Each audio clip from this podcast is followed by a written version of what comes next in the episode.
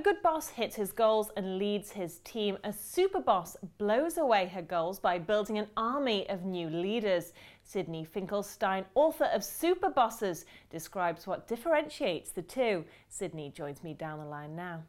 Sydney, what first drew you to the concept of super bosses? I've done a lot of uh, work on failure and mistakes and uh, why things go bad in organizations, but I was never completely satisfied. And over a period of time, I, I came to the conclusion that really the single best thing you can do to survive as an organization, thrive as an organization, is to generate and regenerate talent on a continuous basis. And so that got me started on the question of, well, who's good at that? And I ended up with super bosses as a result. So, super bosses, are we talking about the Richard Bransons of this world, or does it apply to other lesser known names? Certainly, some of the people I looked at are, uh, are well known, but I think super bosses exist up and down organizations.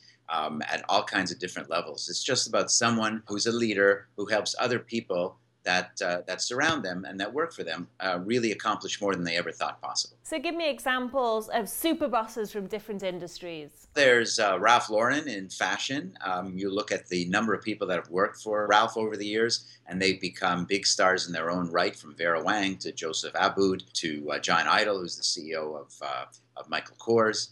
Larry Ellison uh, from Oracle, who's known to be a very tough CEO to be sure, but many of his proteges have uh, gone on to become me- mega leaders in the entire information technology industry. What would you say defines a super boss? I'm thinking character traits here. They do share certain things in common. Uh, they are fearless, they are willing to go against the grain. They all have a vision, a very clear vision about what they believe in, and they're not all that uh, interested in going off of that vision.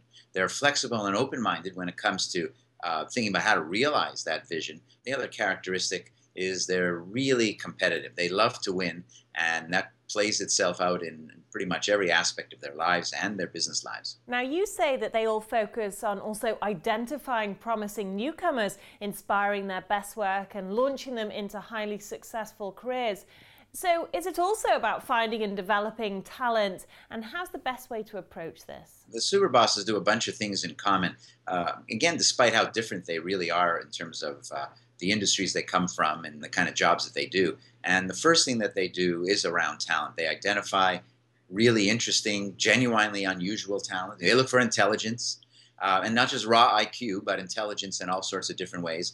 They look for creativity, people that uh, have a background or look like they have the potential to think differently, to be innovative, and they look for extreme flexibility. They want people that can move from job to job, from assignment to assignment, and, uh, and, and people that are really going to be very, very adaptable. Now, talk me through adopting unlikely winners. This to me suggests that super bosses must have excellent people skills and intuition to spot a diamond in the rough. Any one of us can actually become the type of talent magnet that super bosses have become.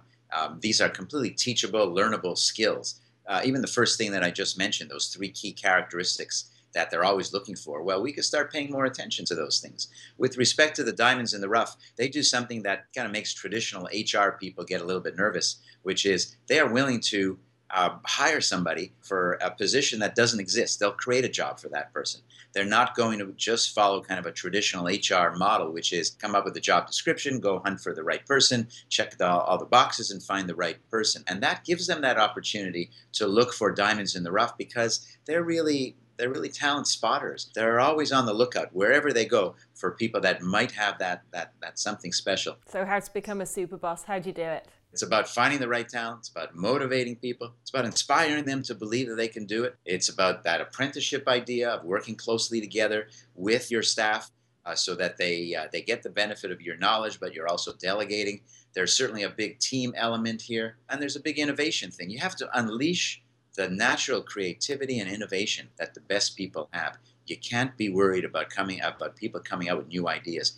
All of those things make a big impact on helping other people get better and on becoming becoming that super boss that I think most of us would like to be.